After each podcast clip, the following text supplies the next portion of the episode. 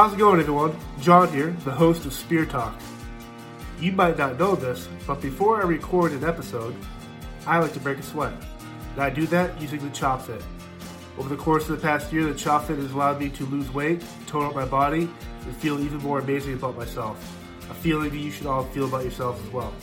If you use this code, SpearChop10, you get $10 off your order. Once again, use code SpearChop10 for $10 off your Chop Fit order. It'll change your life. Thank you. How's it going, everyone? John here, the host of Spear Talk. And finally, uh, what seems like maybe six months trying to get Deron McBee on the show, uh, we finally have him here. Uh, you guys may recognize Deron as the iconic Malibu from American Gladiators, Motaro, uh, Mortal Kombat Annihilation, and a slew of action movies where growing up, whether it's T-Force, Cage 2, uh, The Killing Zone, a uh, bunch of my favorite action movies growing up. And uh, again, Deron, it's great to have you on here today. Uh, thrilled to be here finally, John. And uh, yeah, so it's growing up as a kid. I was uh, I'm big into VHS, and so right. when the blockbusters and stuff when they were going around, my friends and I in high school would always find like these really dollar store VHS places. And the transition to DVD and all that stuff, and we just went down this rabbit hole where it's like everything from Hellraiser to anything you can find for a nickel or whatever is ten for a dollar. And I one of the trends I noticed um, is a lot of the movies you were always in the movies, whether it is Cage Two, The Killing Zone, uh, T Force, and yeah. some of these roles where it's kind of and it's like, it's just really surreal for me because when I started this podcast, there are a list of people I wanted to have on there. There's like 25 people. You were one of the names because again, growing up, you always either played the hero or this really cool right. henchman uh, and it was for me to have you on here right now. It's actually really, really cool. Oh man, thank you very much, man. And, and you know, it's funny you mentioned those those roles. It's like I would have people tell me, like, "Hey, man, I saw you on TV last night." But yeah, it was about three o'clock in the morning after I came home partying all night, and there you were. And I go, "Yeah, that's usually when my movies end up on television." so. And uh, and I kind of want to jump into before we actually talk about certain roles. Um, one of the cool things for people that have the chance to follow you on social media, namely Facebook, you are very inspirational. Um, you're very you motivate others, and I guess kind of my first question is is how long did it take you to become that person? Was there a specific hardship hardship in your life uh, that made you become this person? Is there trial and error in your life? Because if someone that's not familiar with you just stumbles on your page, you'd be like, "Man, this this guy is like really is it, maybe it's the faith, maybe it's whatever it is, but you're very positive. I think that's something the last couple of years that people really need to feel feel that positivity. Well, I'm glad you asked me that question. You know, it's funny that a lot of people don't realize that when I was a young kid in high school, I was about 120 pounds soaking wet at about five foot six. And um, I didn't really start to grow until I was a senior in high school. So I got bullied in school. I was very insecure, um, but I always had a, a great athletic ability, and um, and I had faith that I was going to make something out of myself. I didn't know what it was going to be, but I just always seemed to believe that uh, I could do better um, than I was doing in high school, and um, of course, I think the most important thing for me was my faith in, in Jesus Christ. I've um, I became a Christian when I was 13 years old, and uh, it was a really important time in my life because my parents had gotten a very brutal divorce, and I was a, a very young man, and so I really felt like I was abandoned by my father growing up. And so um, my faith in Christ really filled a, a terribly huge void in my heart um, that was broken. And so at that point, I think I just always wanted to strive to achieve the best, uh, the best Deron, to be the best Deron I could possibly be uh, in whatever endeavor I took one of the, people who follow this podcast uh, know I'm very with my faith. I'm Catholic. I grew up Catholic. I all this stuff. And I'm very and I try not to make this podcast religious because I've had guests on here atheists, I've had right. uh, Hindu, whatever, whatever belief. I don't care. Be a good person, and right. I'm glad you touch upon that because so many people get lost in this idea of well, I don't believe in God, or I don't believe in this. But for me, it's like take all that out, just like politics. Take it all out. What is the nitty gritty of a really good person? And again, you kind of help people. I just the people that post on your stuff when you post a meme or a, a positive yeah. message, people are just they needed that for the day. And it's right that you don't you don't need a religion to be that good of a person. And it's really right. cool again to see you really proud of who you are.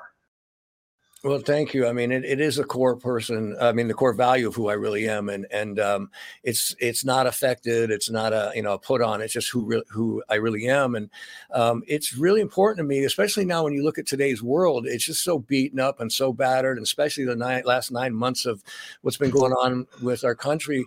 That people are down, they're hurting, and they're crying out, and they're looking for hope um, and they're looking for for help. And that's one of the reasons why I love being here at Hope Recovery Center because Sean, the owner, is truly one of the most spiritual, godly people I've ever met, and he solely runs this this place. And not only does podcasts, but he reaches out and helps anybody that's struggling from depression, pain, suffering, addiction, whatever, they're all welcome here to come in and get healing, get hope, and get love. And so to me, that's what my life is all about it's the it's so easy to be mean or to be yeah. a bad person. It takes a lot of work, I think, to, to be that good person. I think people are afraid to put in the time to be yeah. that. But just holding the door for someone, or just saying "God bless you" when they sneeze, yes. or I, it, it's this day and age where it's be a nice person. Yeah. Just be a generally good person. Yep. And it's funny, we did a podcast with a friend of mine named Rick Bassman, who's a really super sharp guy. He um, he was a, a, motivational speaker. He also uh, was a concert promoter. He was an agent for me for a while. But uh, Rick and I did a show called Be Good. And it was just all about what you're talking about. It's just, you know, no matter what you do, no matter who you are, no matter what you believe, just be good. How about just be nice? You know and and you just you're right you don't see that a lot today. And uh, you look at the things that go on in facebook some of the horrible things that people will say to each other it's it's painful and hurtful. And you're right it's so easy to be negative. It really really is. But it it takes some work to be focused pull yourself out of the gutter pull yourself i'm talking about my, myself you know waking up on right. a tough saying listen i'm having a rough day today but if i can make somebody else happy or be a blessing in somebody's life then i feel so much better about who I am. Right. And for those people that aren't familiar with the story, your dad walked out on your, your mom and yourself, and your childhood was traumatic. And yeah. I know people today that've gone with the kid parents whose kids have gone through divorces or uh, traumatic instances, death, and stuff like that. And sometimes it's, it's it's tough for me to kind of see people struggle and not come out of those those trenches. They kind of and they're not necessarily digging their own trenches, but they get kind of laid down in this dirt pile. They don't know how to get out. And right. what advice do you have for those people that that have gone through something you have, or maybe something even worse or less than, but right. the people that are reaching out for help, like how do you kind of motivate them to keep reaching out for help? Right. You know, and I'm glad you, you asked that question because it's a really good question. Uh, it's true. You know, I, I grew up in a family that seemed to be like the perfect Beaver Cleaver family. My dad would kiss me goodnight every night. He told me he loved me. And um, I remember when I was 10 years old, my dad's best friends got a divorce. And I asked my dad, Would you ever do that to my mom? And he promised me he would never leave my mom. Well, six months later, um, my father, who was like God to me, said, I'm leaving your mom and um, it was like my whole life was blown apart and unfortunately from that devastation my mom became an alcoholic my sister became very promiscuous my brother was a huge party animal and uh, he still struggles today off and on um, and my sister ended up unfortunately drinking herself to death at 42 years old um, just horrible things had happened. So when I looked at that, you're right. I could have easily gone into a downhill slide. I could have easily, you know, just said, well, life, you know, sucks and I'm going to give up and screw the world and all that. But, you know, I really believe that the, the faith inside of me and, and God inside of me helped me look at the situation, say, I don't want to be a part of the problem. Okay. I want to be a part of the solution. I want to be somebody out there that will lift people up and encourage people. And I've gone through some hellacious stuff. Um, I, seven years after my sweet wife died from a, uh, a surgery, elective surgery, which was horrible. I had to go to the hospital, identify the body, and, and there she was looking like she was sleeping. It was horrible. And then two years later, I found my mom dead on the floor from a massive heart attack. So, um, I, I, tell this because a lot of people will look at me and go, "Oh, this guy's had a perfect life. He works out. He's in these movies. Life is beautiful." That's just not not not true. I mean, I've been through you know hell and back in a lot of ways, and I look at these situations and I honestly, my prayer is, "Okay, Lord, just help me utilize this tragedy to touch somebody and motivate them and help them because they're going through tough stuff." Because let's face it, you know, the, these things happen to everybody. You know, death right. happens, divorce happens, and loss of life happens. And so I really honestly believe this all my heart. I believe that God has um, allowed me to go through these things so that I can use it as a springboard to be a blessing and encourage other people because they'll just look at me and go, wow, I had no idea you went through that stuff you know, thank you so much. And all of a sudden they're a lot more encouraged because it's not coming from somebody who's had everything and, and had a silver spoon in his mouth his whole life, but has been through these trials, tragedies, and tribulations and come out, you know, I think pretty successful and, and with a positive attitude one of the or two of the that I don't take a lot of stock in the whole celebrity lifestyle, even though I do security for a lot of them and bands and stuff. But one of the coolest things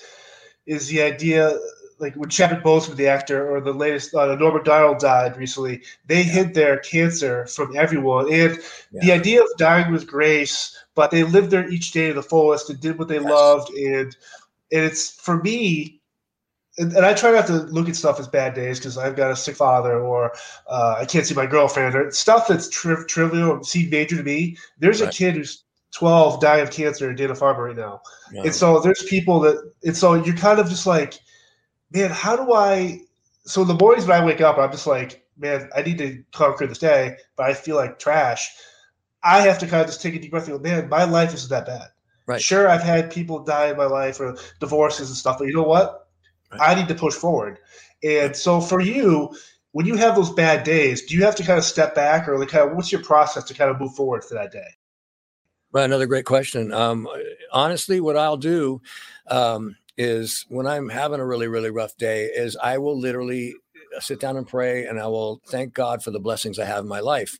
Um, and I'll, I'll, actually, you know, I've gone down and my children are having a bad day. Something happened at school because someone took their milk money or something, you know, and I'll say, listen, can you go to the sink and turn water on? Can you make it hot and cold? Can you flush the toilet? And they're going, Yeah, daddy. I said, Then we are more successful than the greatest majority of people living in this world right now. And I will look at these things that seem trivial, but they're not because we are so blessed to be in this country and we're so blessed to have these things that people take for granted. You know, just living, uh, for instance, when I've traveled, I've seen people living on dirt floors with no restroom and be 10 people on a one room dirt floor as a family. And here we are, you know, we've got carpets, we got beds, we got showers, we have all these things. And unfortunately, people just take those little things, which to me aren't little, for granted all the time. So I just try and tell people, I try and take them back and say, look, count your blessings. And also, that's a really think big thing that's help uh, that's helpful is go find somebody else to help. There's somebody out there hurting. I don't care who it is. It's like you said, go open a door for somebody, and when they say thank you, you're going to feel better. And that's how I believe life works. I mean, when you pass it on or pay it forward, whatever you want to call, be a blessing to somebody, you get the blessing right back every single time. At least I know I do. I've noticed the last six months or so when I kind of I want to do something different every day, whether I'm interacting with someone at a register or a store, right. a store or wherever it is. Ask them how their day is going. And yes. so today, actually, of all places, I'm at the post office. I've seen this woman a million times, takes the mail, and today I I was like, "How's your day going, ma'am?" And she had looked at me going, "Man." She goes, "It's going great. Like, thanks for asking. How's your day going?" And we know each other, and she's just like, "You know what? This whole week, I have no one ever asked me how my day is going. They just, right. I want this, I want this, I want this, give, give, give. And she goes, it was really refreshing. I wish more people did that. And I was like, you got me thinking, how hard is it to say hello to someone? Exactly. Ask them how they're doing. Exactly, and I think and I applaud you for that because so few people do it, um, and I think the more we do it, the more blessed we are, and the more we help other people, and uh, we can get ourselves out of those deep dark slumps that we can tend to fall in into. So I, I applaud you for that, brother. That's awesome. And uh, so as we kind of you're going through, the, you're doing sports, all this stuff. At what point did the fitness kick really kick in? Um, that you were like, man, I could make something. I could make something of myself here. Yeah, uh, wow, that was that's funny. I, I remember watching the movie Rocky when I was 17 years old or 16, and classic. come on, yeah. it was a classic underdog story, and that was me. I'm looking at that guy going, okay, that makes sense to me. I've been beat up, you know, I, am a you know a loser in everybody else's eyes, but I can go do something, and that something for me was to start working out at the gym every single day, and then I started playing this really cool sport in the late 70s and 80s called racquetball, which is a huge, huge sport back then. And uh, I became one of the top 10 players in the world at the time. And uh, I started building this cool body. And um, before you know it, it was like, man, I'm, I'm doing really, really well. And from there, I decided, well, uh, what can I do with my career, which I really want to do? And I became an LA County Sheriff, which was a wonderful experience for me. Um, I was in the Police Olympics and the World Police and Fire Olympics. I got gold medals in both in my sport, and uh, it was awesome. It was just really, really awesome the law enforcement stuff super fascinating to me because I never would have pictured you in that role. Uh, but having hearing you talk and just how you present yourself, I could see why you'd be effective in that role. And I, I was in law enforcement for eight years. Cool. I know a bunch of friends who are still in it. Yeah. And one of the things for me is I could not go through what they went through, these men and women, the last couple of years yeah. uh, with the whole defunding and stuff. And I'm very pro law enforcement for obvious yep. reasons. Um, but like for you as a cop doing all that stuff in LA County, the idea of the serving the community, the idea of customer service and stuff, I think people get lost in this thing where the police aren't bad people. Like no. they are, they, they're paid to operate in a gray area that a lot of people can't even operate in the white or black area. Right, and right. for you to have kind of just a taste of that, it says a lot about your character because there's not a lot of people that willingly just want to sign up for that. Yeah, yeah. I mean, I, I thank you for saying that. Um, I was very altruistic when I when I got on. I thought, you know, I was going to change the world, but I really realized what was going on out there, uh, and saw the darkness of what was happening. I, I realized, okay, this is taken more out of me than I'm able to put back into it. And that's the reason why I finally just kind of turned my badge in and said I didn't like who I was becoming. And I, I, agree with you. Most all the police officers I've ever worked with were super great guys. Um, they're under a lot of pressure a lot of times, um, but unfortunately, there are a couple of you know just like any job, just bad people. But the problem is if you're a, got a gun strapped to your waist and you're a bad person, then we got problems. And uh, I'm hoping, and I know now that the departments are really trying to ferret out the bad people a lot more and, and doing more psychological examinations and things. But that's going to happen. And sadly, you know, we get this terrible reputation because of a few of these bad guys. And it, that's right. heartbreaking as the you you traded your badge and so the interesting for me is the growing up obviously american gladiators is just monumental i still watch the outtakes. I still watch the outtake or the actual clip of you. That's how I actually found out about you when I first YouTube. I'm like, my friend and I'm like, man, this Malibu guy is insane. Like, yeah. just is this a real person? And so, before I kind of talk into the, the character, how did you the trials for that? How does that come about? Is this one of those things where the open casting call is every good-looking man, woman who's a fitness freak right. looks the part? Like, how does that must have been insane the trials for this? Well, it was really it's funny you asked that because I remember I was sitting on a life cycle writing, and this guy next to me was reading a trade paper. I think it was Variety. And he says, Deron, check this out. And I go, what? And uh, he says, well, they've got this show called American Gladiators, and they're looking for what you just said. They're looking for fit people, and they they need one guy that's kind of a surfer guy, and you know, blonde hair. And I, my hair was long and blonde, and I'm thinking, man, I got to give that a try because I've been training, and my body was really finally really looking good. And um, I was athletic from all the racquetball I played. So uh, I went out to a park down in West Hot. No, it was uh, I think it was Bel Air. Anyways, we um, had an obstacle course, and then they had you do how many sit-ups you can do in a minute and pull-ups and things like that. And um, I crushed it. You know, I went through and just absolutely crushed it.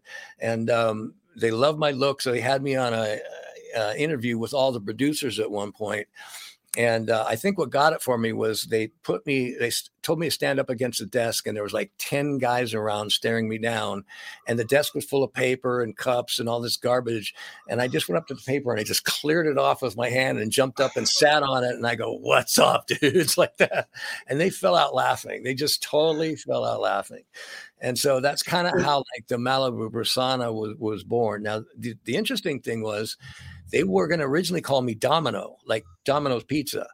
And um, I looked at it, I go, no, dude, my name is Malibu. Come on. And they just, again, fell out laughing. I go, Domino, who's Domino? I'm not a pizza delivery dude. And so I'm, I'm just making them howl laughing. So that's how the whole Malibu name came about. What, in terms of the actual, was there ever a point where you kind of got blurred between Deron and Malibu, or is there almost like the is it was it a healthy yin yang uh, between yourself and this character? Well, I, I, there's a lot of me in, in Malibu for sure. Um, he was an over the top version of me. And I had a sister. Um, I love her. God bless her. Um, she was like one of those Valley girls, like the quintessential. Oh, okay. oh my God, you know, totally all that stuff. And so I, I lived with her, and I thought, man, I'm just going to rip off that whole Valley girl and you know character and and utilize it. And so really that was the smiling and all that that's who i was where all the other guys were being tough and you know gritty and you know, trying to tear everybody's heads off. I'm thinking, no, I'm going to be the laid back guy who just has a great time no matter what. And I think it completely resonated with the, the American people. They were looking at going, man, that guy's cool. We, we like that guy. He gets his butt kicked. He's happy. He wins. He's happy. You know, it, it's all cool with this guy. Well, he was just super positive. I think growing up, for me, like there's certain characters like yourself or uh, Hulk Hogan or He Man, yeah. or these these outer world characters for me as yeah. a child. I'm just like, yeah. yeah. they're just really positive people that if they right. lose, they lose, but when they win, they win. It, it That's right. really cool. Yeah, yeah, yeah. So when you do the the taping, obviously the first season, but then you kind of just go back, leave, and come back and start doing like the touring. Right. What was the biggest difference for the touring? Like, what's the setup for that? You guys are the big boss roll to the city, do the press promo, and then perform that night, or how'd that kind of work? Kind of work? Yeah, it was really interesting. Um, we started off in Maine, and I remember um, they got us all in a room, and then somebody who um, was really savvy on helping people uh, work in front of the microphones, how to answer questions. They we went through a whole eight hour class with you know how do you answer things and how That's do you awesome. talk to them. So yeah, I learned a lot. It was really fascinating. And then it's like you said, they put us on this rock and roll bus, literally one of those old time rock and roll buses, and it smelled like beer and cigarettes to the max. And um, we got inside and we started going from place to place to place. Well, a funny story: two and a half weeks into our trip. Um, the commode broke inside the rock and roll van. Okay, now you can imagine girls, guys doing their business, and where it broke was it broke over everybody's luggage. So the luggage oh, was destroyed. it was like you open that compartment, I was like, whoa, you know, like really bad. So uh, you know, everybody had to get their stuff out and buy new stuff. And uh, I, am thinking, well, welcome to the ro- road finally, you know. Um, but then we traveled on and, and went to different places like uh, Hershey, Pennsylvania, and then uh, Madison Square Garden, which was absolutely awesome to be there. When did you realize that the American Gladiators would be this become this iconic brand? Like, what, at what point were you kind of like, was it the reruns, or was the idea that ESPN wants you for a documentary or whatever, or uh, whatever it is? Like, when what was that moment you're like, man, I was part of something that's going to last the dawn of time? Yeah, um, yeah, two times, two two real, real times it really kind of got me um, thinking this is amazing. First was uh, about a month and a half after the show started just started. I went to a TGI Fridays um, with my girlfriend, and um, I'm watching people go crazy. They're watching on the monitor at TGI Friday, and I'm going, man, what are they cheering for and losing their minds? I look up, and there I am doing Powerball and stuff like that. So I go, wow, this is a big deal, you know. And then the second time was actually when I went to Madison Square Garden. I was on the floor of the garden looking up with a sea of like 20,000 screaming people that were there just to see us. And I thought, this is massive. I mean, if you can sell out the garden, that's a big deal. So right then and there, I realized that I was part of something very special and, like you said, very iconic. It's, it was just kind of cool. It still is because it's it promotes fitness. It promotes yeah. people going against good versus evil right. in a sense, and it's it's a very cool. It's just a great concept. I just remember the Powerball or uh, yeah. the the Gauntlet at the end where you launch right. the uh, tennis balls and stuff. It's just like as a kid, how cool would it be to just shoot that gun at one of these yeah. competitors. It's it's yeah. just really cool you're a part of that. No, yeah, thank you very much. And it was fun doing the games too. I had a ball during the game. So yeah, it was great being a part of it. And uh, for me, when it kind of hit home. I know we were, we were supposed to record a couple months ago, uh, but when Thunder passed away, yeah. Um, and then before that, I, I remember and I read the book and I Dan Clark Nitro. And so when the men and women of these things, for me as a child, as I get older, they have health issues and they pass away. It kind of hits home and it's like not only these these people, you don't realize how these people much these people are in your life, right. whether it's for thirty minutes every week or yeah. and yeah. so when, when I, I, just went back a couple weeks ago and reread about the Thunder stuff, and it's like yeah. you, you don't realize it's like these these people had an impact on your life, and the more the times than not, it was a positive impact. It's to right. see someone suffer, it, right. it is, and your reaction to the news, like it was just so genuine. Like this is one of your brothers that uh, obviously went through. Yeah, it's it's sad. Uh, it, it, was tough because um, I, I went and was performing with a uh, we did kind of a live dinner theater in Kissimmee, Florida, and um, Shelley Beattie was there, and uh, she was Siren, and she uh, was deaf, but unfortunately she um, committed suicide and going through a, just a terrible yeah. depression. And what a neat gal, you know, silently suffering, and um, but such a great competitor and a beautiful person. So that was super tough. And then you know when I found out that Dan had a heart attack, that, that was heartbreaking. You know, because he and I kind of did the show together, and so um, you know we were we were good buddies during the show. And then again, Billy Smith. I mean, he was larger than life. He was thunder. I mean, that, yeah. massive. Um, it was shocking because when I first heard about he was sick is um, when the ESPN crew said, you know, we want to do the documentary, we want to interview you, and they were interviewing me, and I said, hey, how's Billy doing? How's Thunder? Because I'd heard they went to his house first, and they said he's not doing good. And I, what do you mean? They said, oh. he just, he looks terrible. And I'm, I'm shocked. My jaw's hanging down. I go, what do you mean he's terrible? And he goes, yeah, he was kind of on a walker and, and thin. And, and so they, they said he's just really not doing well. And so um, I was devastated, of course. Um, you know, I was never super close with him, but I sure respected that guy like nobody's business. Um, and I'm still not sure what the, you know, what the final, final cause right. Was but there's not a lot of men and women who were American Gladiators to be right. part of that brand. And so, right. how often, and obviously, you still have your friends, and not, I don't care about any of the drama or all that stuff, but in terms of when someone passes like that, do you kind of all kind of like reach out to somebody, hey man, how you doing? How are you doing? Like stuff yeah. like that, because the community is so small. Yes, yes, yes. I mean, it was it was heartbreaking too when Lee passed away. Hawk, you know, I worked. Oh with him. yeah, jeez. And I mean, so, talk about a guy who was super talented. Not only was he an amazing athlete, a good-looking guy, but he was brilliant. I mean, he had one of the sharpest minds of anybody I've ever met in my life.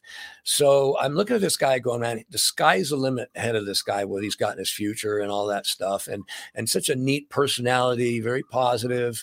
Um, so another shocker, uh, you know, to hear that that happened uh, to him, unfortunately.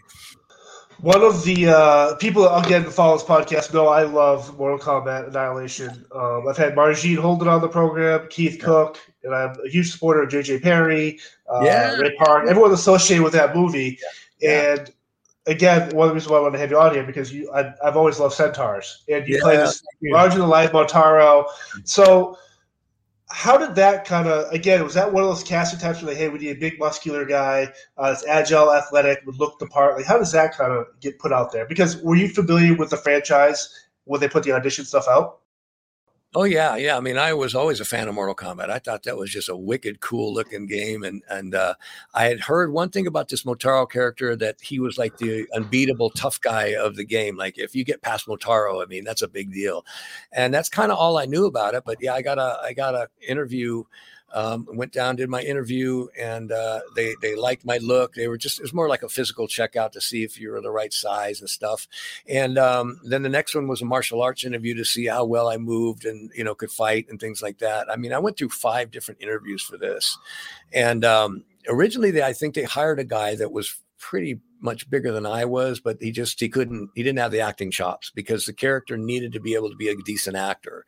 So um, I was blessed with this part, man, and and uh, I had so much fun. I had a great time working with with Red, um, who played Sabre, uh, and we yes. had a ball great time together. And of course, the epic fight we had uh, is he, you know, he played Jackson, I played Motaro, so we just had a ball together.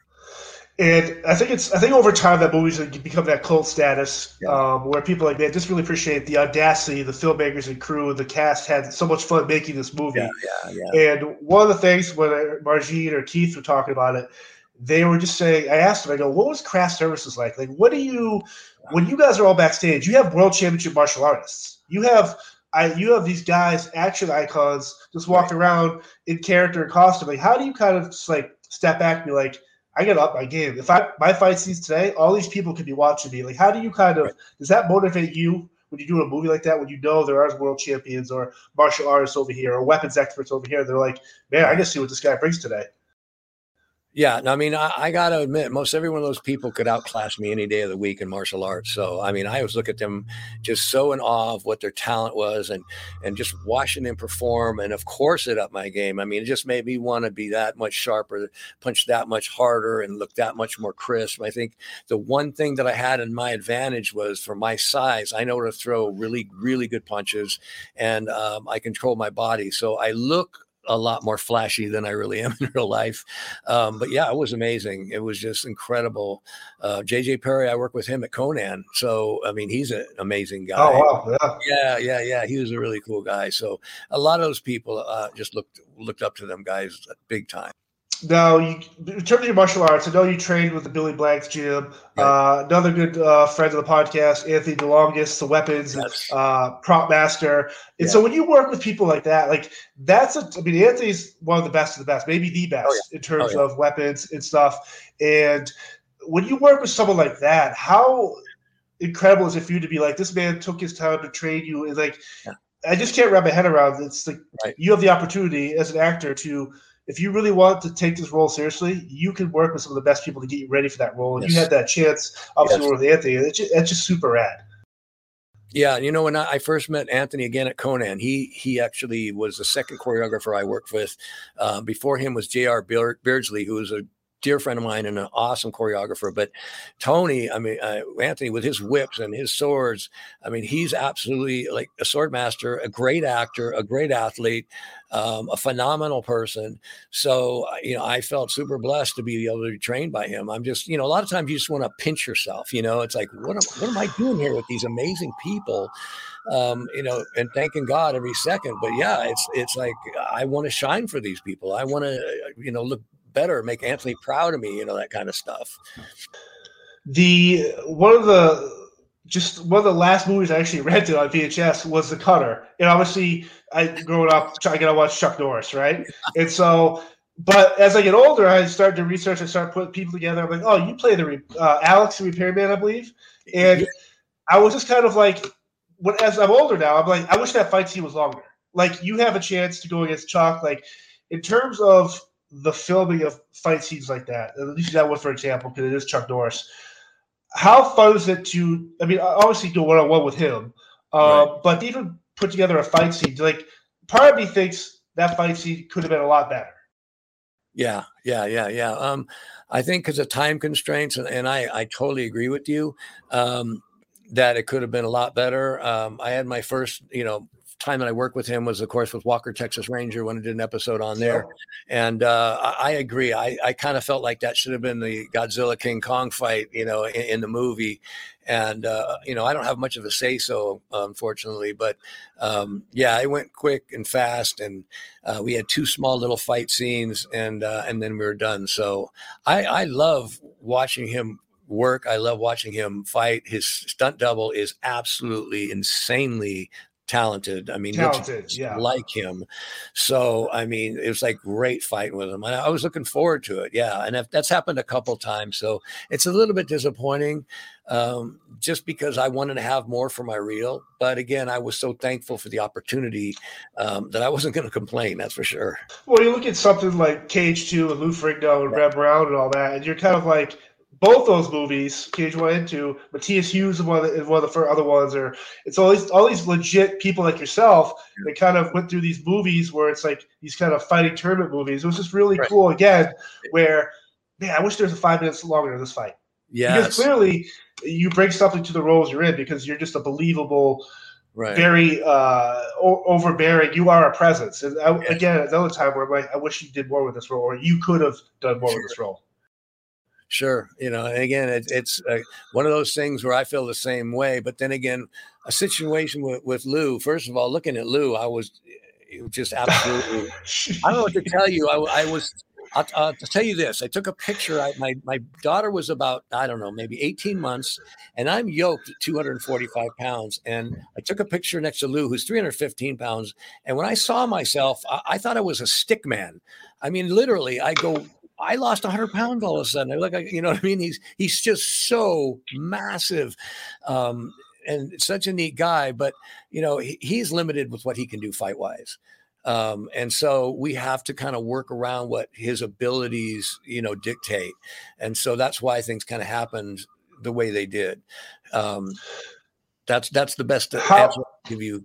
And so you, I'm glad you brought that up because in terms of you can look good, you can look muscular, but if you don't have the fitness or the dexterity to kind of pull us off, and so uh, you maintain like through your career, you, you're obviously still in the gym. Um, you're obviously still about fitness and eating clean and eating healthy and all this stuff. And so, when you're filming and stuff, how important is structure in terms of I still have to go to the gym before I film today, or I still have to do this before, before I pick the kids up? Like in terms of structure about your health, where does that kind of set in your daily day to day activities? Well, it, is so top of the game really because I mean really a lot about what I do is how I look and so eh, if I'm not training consistently as much as possible on the set, you're going to see a different Deron six weeks later than you are in the beginning. And so I want to be looking as good as I can, eating as healthy and clean as I can um, to stay consistent. So I would, if I had to train, you know, work 16 hours like I would on, say, on the Batman movies, I would end up going to the gym at 10 o'clock at night, exhausted, and then working out. Um, because I was just that focused on wanting to look and and be as effective and and powerful as I could be on camera. Now you mentioned kind of the the the, the funniness, the hilarity of Malibu, what you brought to the character. But when you do a guest spot on say Curb Your Enthusiasm, which yeah. was so funny, like that seemed like the most genuine. That was more like you, you. Like it, it yeah. looked effortless how you'd react to someone like Larry David doing what he did. Right. And so when you right. get to do a show like that, how cool is it that here you are and you're you're one of the top shows ever, and yeah. you get called you're you're Thor. Yeah, you know what? Um, that that honestly is probably a piece of acting is my, I'm most proud of of anything because um, it's unscripted, and so everything is, that you're doing is just off the cuff. And um, I looked at it like, okay, since my character supposedly had two little kids in the car, three little kids in the car, um, I I've seen parents when they're really really angry and they want to use a four letter word, but they'll go, well. Poopy pants, or they'll say something like that just to get you know a word out. And so I thought, well, how do I just tell them off um, and not cuss them out with using four letter words because that's how they had written. They said, We want you to tell me F you and this and that. And I thought, you know what? That's so that's passe. Everybody does that. Let's do something different. Right. And so, li- literally, at that point, um, I cracked him up three different times where he had to cut and restart filming. And the first assistant director came up to me and said, Deron, you don't understand what just happened. I go, What happened? He said, No one's ever made him laugh on the set, ever and they said this is a first and you've done it three times so i felt really good about my performance that day that i cracked up well, and what's funny what makes that scene so funny is that when you look at you look at you now you you look like the type of person where if you got rear-ended or something happened you're going to go right to 11 and you're going to start knocking people out swearing cussing and the fact you did it made your character that much funnier and more like it just right. truly a great scene yeah, thank you, thank you so much. And I'm like I said, I'm super proud of that. And it won some awards, and I um, I still get residual checks from it. But uh, I'm really proud of that piece, and very thankful for the opportunity to be able to do it. Now, in terms of other arts, you're we're are big the painting too, and so does that type of art give you the same kind of uh, mental and physical release that say maybe filming a TV show or movie would be, or is it something? Is a different type of release for you? Yeah, it's to- it's totally different. I mean, it's it's a different mindset, a different zone that I'm in. Um, it's a very peaceful place. Um, it's like I tune everything out. Whereas when I'm doing a martial arts scene or acting scene, I have to be focused on not only myself but the people around me, reacting to them, reacting what's going on, um, looking out for safety and things like that. But what's what's interesting about the art thing is I can just totally get into my painting, get into my art, and uh, I really get lost in it. So two different types of things, but very gratifying. Right. It's it's for me. It's the people that to work out in the gym, uh, but you also need to do that mental workout. It's cool you have painting where some people could like the hiking uh, right. or the writing and stuff. So I always find it really cool that people are able to do the the equilibrium of what they yes. to kind of get that full mind to body workout. I think that that is super important today. Yeah, no, that's a good word. I, I totally um, resonate with what you're saying. I totally agree. And I also think, you know, going back to what we were talking about earlier, it's really important that people do more things for them for themselves like that. To find, I hate to say that happy place because that sounds cheesy, but they find that place in themselves where they can have more peace, whether it's writing, you know, whether it's gardening, whether it's riding a bike, you know, talking to a friend. Well, it doesn't matter, you know, but you find that place where you can just you know zen out you know and chill out and and just let your mind be free and be creative well, I find I think it's vital that people every day before when they wake up try and find the best version of themselves. And so whether it is the arts or working or just be a good person, like we talked about, again, it's so easy to do. Yeah. People just don't do it. It's right. it's uh it's frustrating. Right, right, right, right. It, in terms, so I know you mentioned the where the uh, ministry people can kind of uh, they need help or they need to get away or whatever kind of structure is what's how does someone kind of reach out to your ministry? Like what's the protocol for someone that's in the area? Or hey Deron or kyle whoever i need help. Like how, how do they go about reaching out to you guys out to you guys? Sure sure. Um uh, sean are you still there? Um, gonna get a hold of Sean because Sean, I want you to give out Hope Recovery Center number and information. Okay. Um, sure, I would be glad to. Go ahead. It's 951 694 2942. Or you go to our website, which is Hope Recovery Center Inc. inc.org. Right on. So, Love you know, if no matter what kind of needs you have, you can contact Sean. Me personally, um, I'm a certified drug and alcohol counselor. Um, right now, I'm actually managing a sober living house. We got nine guys in there, and that's a, a busy job for me, but it's very gratifying. Um, if anybody's hurting, you're dealing with depression or addiction issues or any of that, um, you can contact me personally. My cell phone number is 818 612 4304. That's 818 612 4304. Um, Deron McBee, you just call or text me directly, and I'll do what I can. If you need placement in a sober living house, or you need help getting into a rehab center, or you just want to rap, man, you want to get together and talk, um, I find that the most effective. Um, I love helping people, I love counseling people, so I will be at your disposal.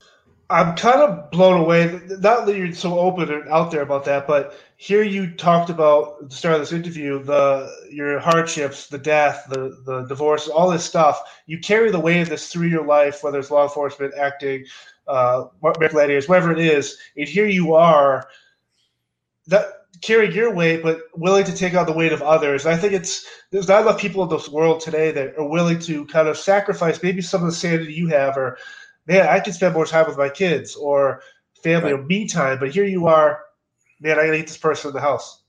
I'm gonna be late for the interview, John. I gotta get, I gotta help this person. You, that's the that is the coolest thing to hear.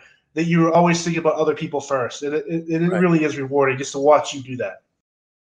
Thank you. I really, I really appreciate that, and it's rewarding for me too. Believe me, there's a there's a selfishness about it, in a sense, but you know, like it's just super gratifying, and and knowing that I can be there for somebody that says, you know, I was I was literally thinking about killing myself, eh, you know, and or going drinking a bottle of booze until I, you know, something bad happened, and then said you changed my my attitude, and you know, even if it's just for a day, I'm so thankful I can be there for people and help people.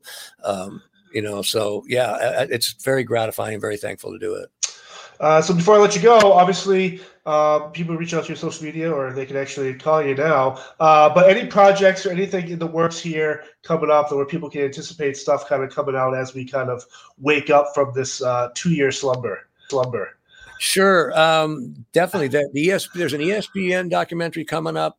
Uh, I don't know the title for it, but it's about the American Gladiators. It's kind of a retrospective. It's going to be a 30 for 30, which is one of their big, awesome big, big deal previews. So um, I'm going to get a lot of footage on that. I mean, I was super blessed. Uh, those guys followed me around everywhere, and we had a great time. And um, they are just a class act. Those people at Vice TV are wonderful people, and I can't say enough. And if it's okay with you, I'd like to give a shout out to uh, my new bride, Alicia McBee. We got married in Puerto Vallarta, Mexico, um, on September 28th, and actually filmed by ESPN, which will be on the documentary. So um, I love you, honey, and I know you're going to be checking this out. And uh, so I'm really thankful that you have me on today, my friend. That's awesome. And, uh, congrats on the uh, the wedding. That is super awesome.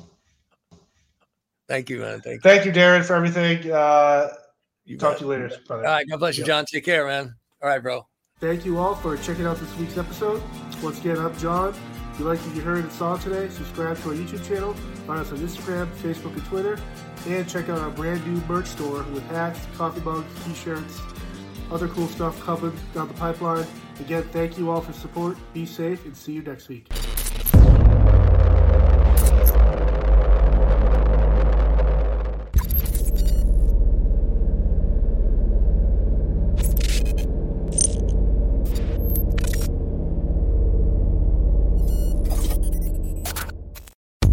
It is your favorite girl.